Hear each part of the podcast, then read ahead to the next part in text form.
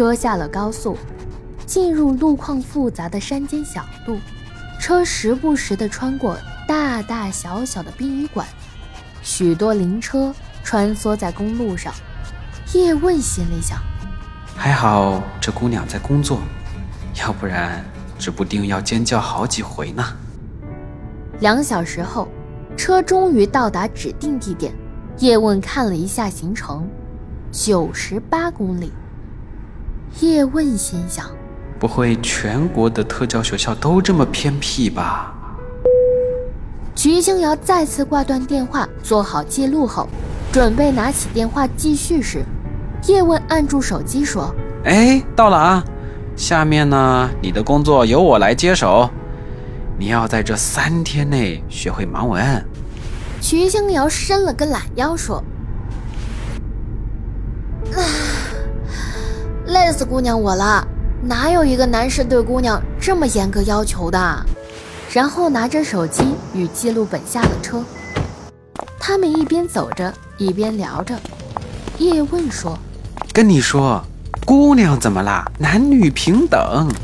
再说了。”天将降大任于斯人也，必先苦其心志。徐青瑶忙打断叶问的滔滔不绝：“哎哎哎，不准文绉绉的。”叶问接着说：“读万卷书，行万里路。”徐青瑶调皮的回道：“哎，讨厌，我还阅人无数呢。”叶问笑眯眯的说：“呀，都阅了多少人了？”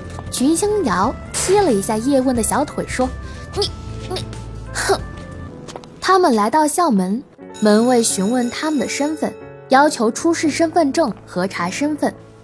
叶问忍不住问：“盲孩子们都是这样出学校的吗？”门卫摇摇头：“啊，他们基本上出不去的。首先要家长或者孩子的直系亲属来接，还要班主任、生活老师、教导处主任、副校长。”校长签字，然后才能轮到我核查亲属与孩子的身份证，最后才能够放行。他俩目瞪口呆，门卫忙解释说：“哈哈，盲孩子的安全不好保障，我们都怕出事儿啊，没办法。”他俩正觉得哪不对劲的时候，一个高挑的女生走到面前询问道：“您是叶问？”您是徐青瑶，对吗？叶问说：“啊，是的，您是沈聪同学的妹妹，对吧？”女生回答道：“对的，我叫丁建清，今年刚毕业，刚来这里工作。”徐青瑶看着丁建清出神。丁建清一米七的个子，一双纤细的长腿，宽肩细腰。戴着一副小巧的近视眼镜，徐青瑶说：“我也刚毕业呢，那我们应该是一样大吧？”丁建清说：“嗯，可能我大一点吧，我读过高四。”